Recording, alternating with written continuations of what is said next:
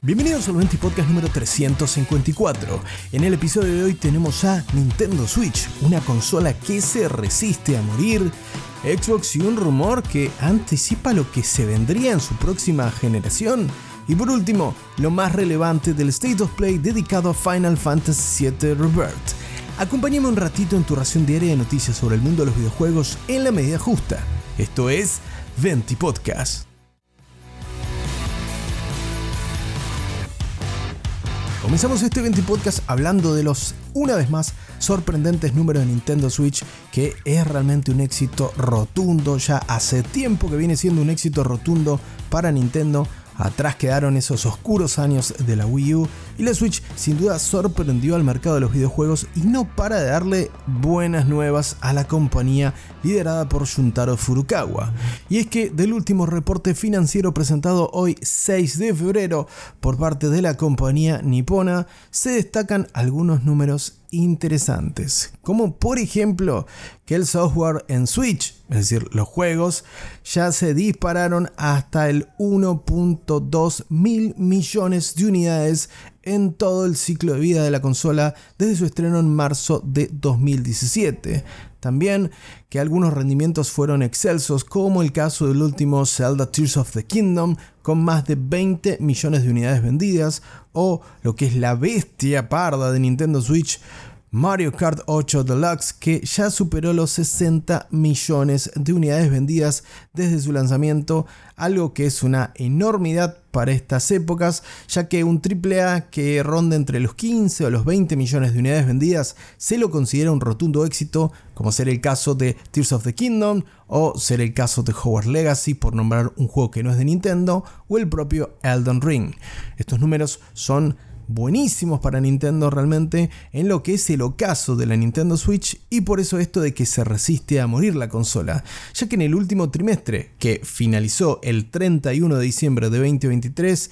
la gran N puso en el mercado casi 7 millones de Nintendo Switch nuevas, lo que los acerca a la cima del podio. Si tenemos en cuenta que solo está siendo superada en toda la historia en unidades vendidas por la Nintendo DS y la PlayStation 2. Y de mantener este ritmo es probable que Nintendo Switch pueda escalar en alguna posición más o quizás convertirse en la consola más vendida de toda la historia, ya que la separan de las otras dos consolas poco menos de 20 millones de unidades, ya que la Nintendo DS alcanzó un total de 154 millones de unidades vendidas, lo que por ahora la mantiene en el segundo puesto y el primer puesto lo mantiene PlayStation 2 con 158 millones de consolas. Como te decía,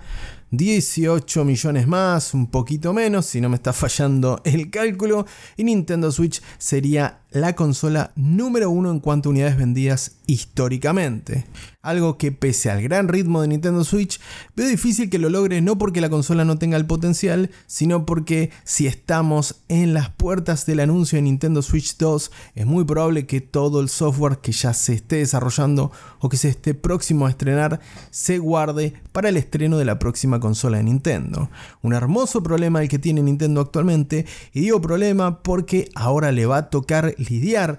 con el éxito de Nintendo Switch a la próxima Switch 2 o Switch Pro y veremos cómo migra estos 140 millones de unidades vendidas y si la próxima consola de Nintendo es capaz de repetir el éxito o por el contrario queda a la sombra de esta gran híbrida, una apuesta arriesgada de Nintendo en muchos aspectos que evidentemente salió bien. Vamos a estar contando, no te digo consola a consola, pero vamos a estar contando los números de Nintendo Switch los próximos meses, ya que como te decía, es probable que tengamos un cambio en el podio de lo que son las consolas más vendidas de la historia en lo personal creo que bien merecido lo tiene Nintendo porque no es una consola perfecta, tiene muchos fallos, tiene mucho lastre con respecto a su apartado técnico, pero fue muy arriesgado lo que hizo Nintendo en su momento y sin duda la vio, mientras los otros se peleaban por los teraflops y el 4K.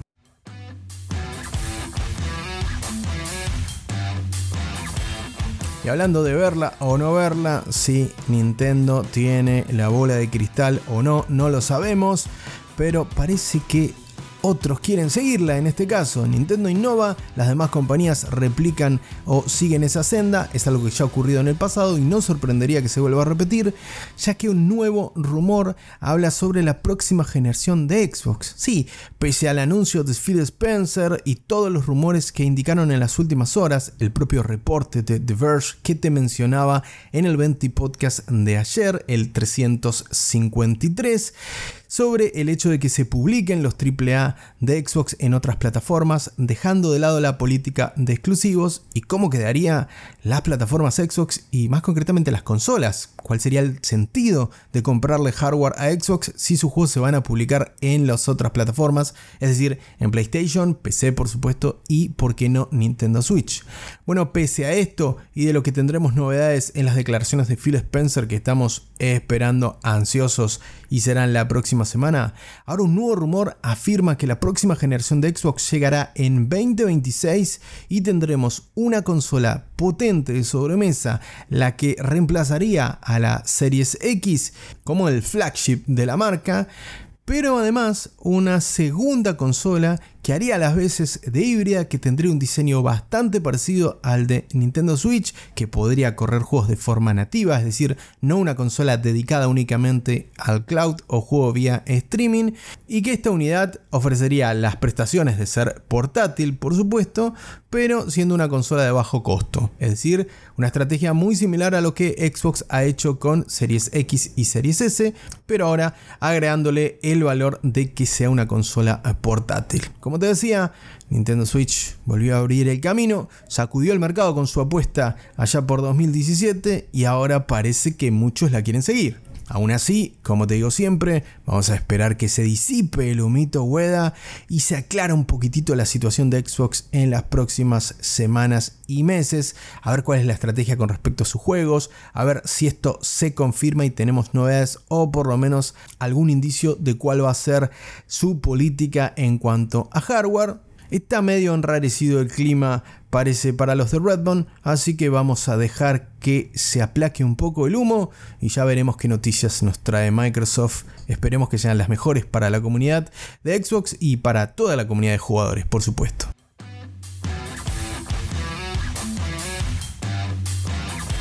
Para cerrar el 20 podcast de hoy toca hablar sobre el State of Play que terminó hace minutos nomás. 20 minutitos sobre Final Fantasy VII Rebirth, un juego que se merecía su propio evento, que llegará a PlayStation 5 de forma exclusiva. Lamentablemente para aquellos que juegan en PC, vamos a tener que esperar un poquito. Ya veremos cuando confirman al respecto de que este juego llegue a ordenadores. Pero si tenés una PlayStation 5, a partir del 29 de febrero lo vas a poder disfrutar. Y además, a partir de hoy, 6 de febrero, vas a poder disfrutar de la demo que se encontrará disponible a través de la PlayStation Store, al menos como prometieron. En el evento todavía no chequeé en la PlayStation Store en mi consola si ya estaba disponible, pero ya tengo un plan para esta noche. Y si tenés PlayStation 5 ya sabes qué es lo que tenés que hacer. Además, el propio Tetsuya Nomura declaró que la demo se va a actualizar de aquí al 29 agregando más contenido, para que podamos disfrutar un poco de la exploración en este gigantesco mundo que se nos abre en el nuevo episodio del remake de Final Fantasy VII, porque comienza justo cuando abandonamos Midgard y el mundo se hace gigante, aún más de lo que fue en aquel Final Fantasy VII original de PlayStation 1. Diferentes regiones, diferentes dinámicas y mecánicas para los jugadores y la forma de interactuar con el entorno, 400 piezas musicales nuevas compuestas específicamente para este remake, este episodio 2 del remake de Final Fantasy VII que culminará hasta ahora con trilogía. Ya vemos si Square Enix nos tiene alguna sorpresa o no. Y por supuesto un Final Fantasy VII Rebirth que se ve de escándalo. Se confirma que en su salida de PlayStation 5 contará con los dos modos de juego. El performance que sostiene esos firmes 60 cuadros por segundo, mientras que el modo gráfico se dedica a priorizar la resolución para que si tenemos un monitor o una tele 4K podamos ver a Final Fantasy VII en todo su esplendor como nunca antes lo vimos.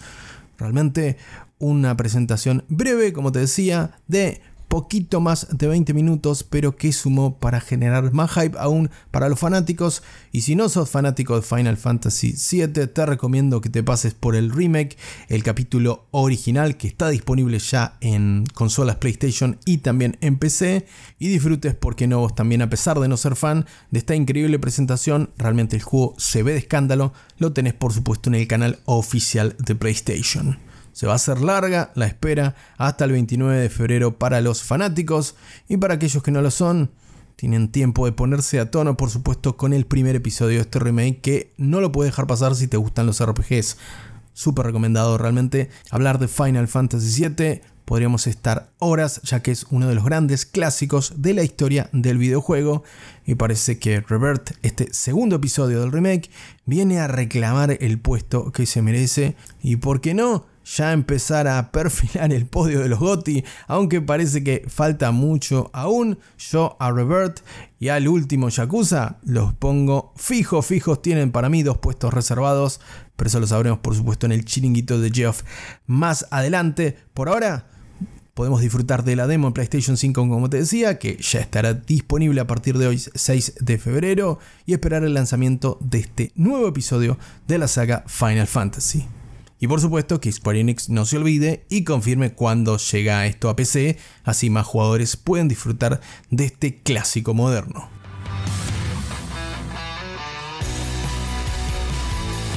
Hasta acá con un nuevo Podcast, te agradezco como siempre por la compañía del otro lado. No te olvides de compartir este episodio en las redes sociales si te gustó este contenido. Te mando un gran abrazo y que tengas una muy bonita tarde.